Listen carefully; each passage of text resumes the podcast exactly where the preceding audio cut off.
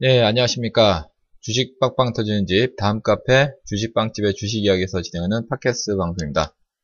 네, 저는 급등전도사이고요. 네, 오후장 장중 방송 진행하도록 하겠습니다.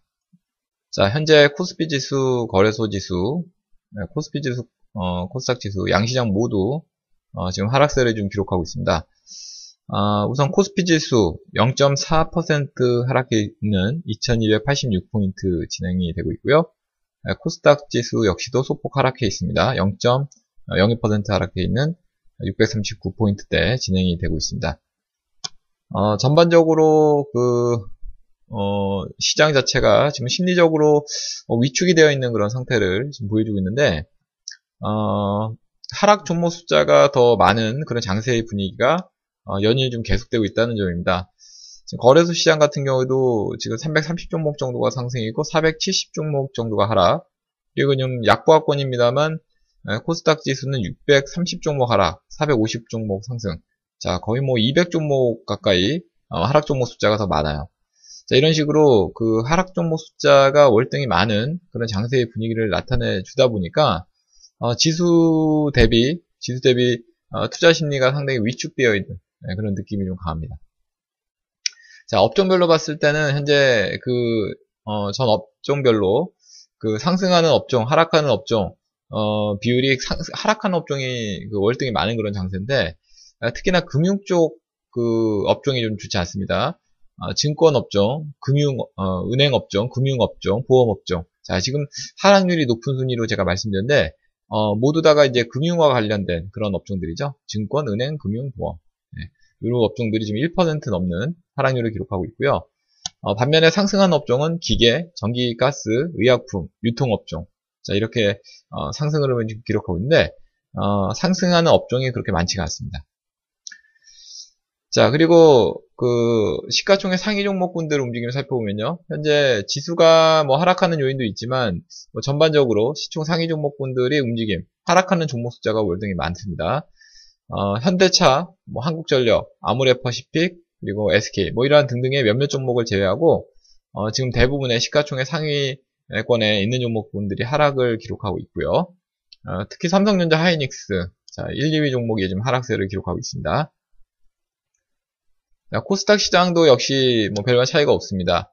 어, CJ E&M, E&M, 메디톡스, 파라다이스, 자, 이런 종목들이 상승한 반면에, 어, 지금 셀트리온 카카오, 예, 역시 1, 2위 종목이 하락되어 있고, 로엔, 코미팜, 어, 이런 등등의 다수의 그 시가총액 상위 종목들이 예, 하락을 기록하고 있습니다.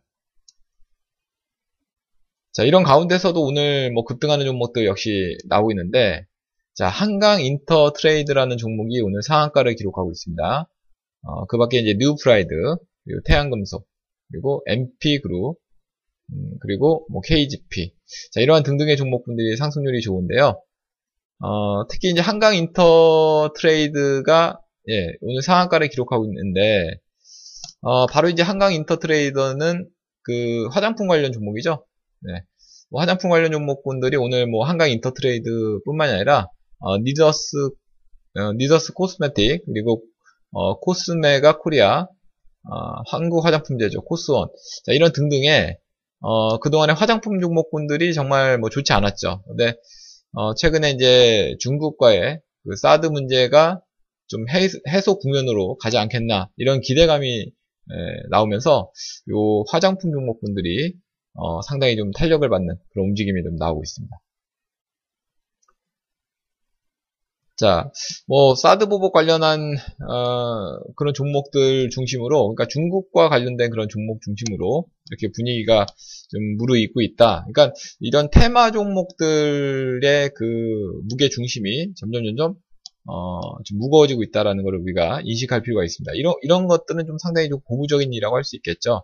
뭐 전, 전반적으로 시장의 분위기는 뭐 그리 썩 좋지는 않지만 에, 아무래도 이제 테마성이 있는 그런 종목군들이 움직임이 슬슬 나오고 있다라는 것은 어, 개인 투자자들이 매매하기가 예전보다는 좀 더 수월해지는 그런 장세로 어, 돌아갈 수 있다라는 점에서 어, 좀 의미 있다라고 평가를 할 수 있겠습니다.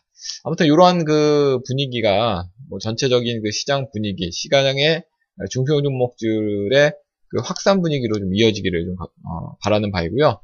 어, 지금 아직까지는 이렇게 뭐 특정 어떤 테마 중심으로 이렇게 하루 이틀 정도 반짝 움직이다가 뭐 눌리고 눌리고 하는 이런 형태로 진행이 되기 때문에 어, 그런 흐름에 발 맞춰서 일단은 어, 대응하시는 그런 전략이 좀 필요할 것 같고요.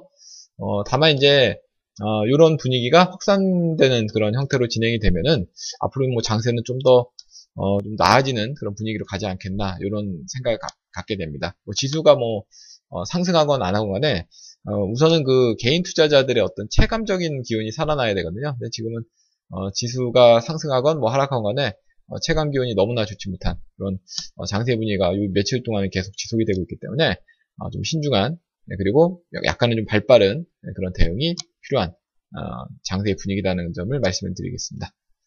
자 오늘 준비한 방송 여기까지고요. 어, 이 내용들은 또 저희 카페 오시면은 확인할 수 있습니다.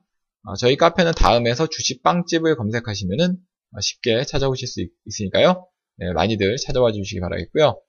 네, 그럼 저는 다음 카페 주식 빵집에서 계속 뵙도록 하겠고 어, 이만 마무리하도록 하겠습니다. 감사합니다.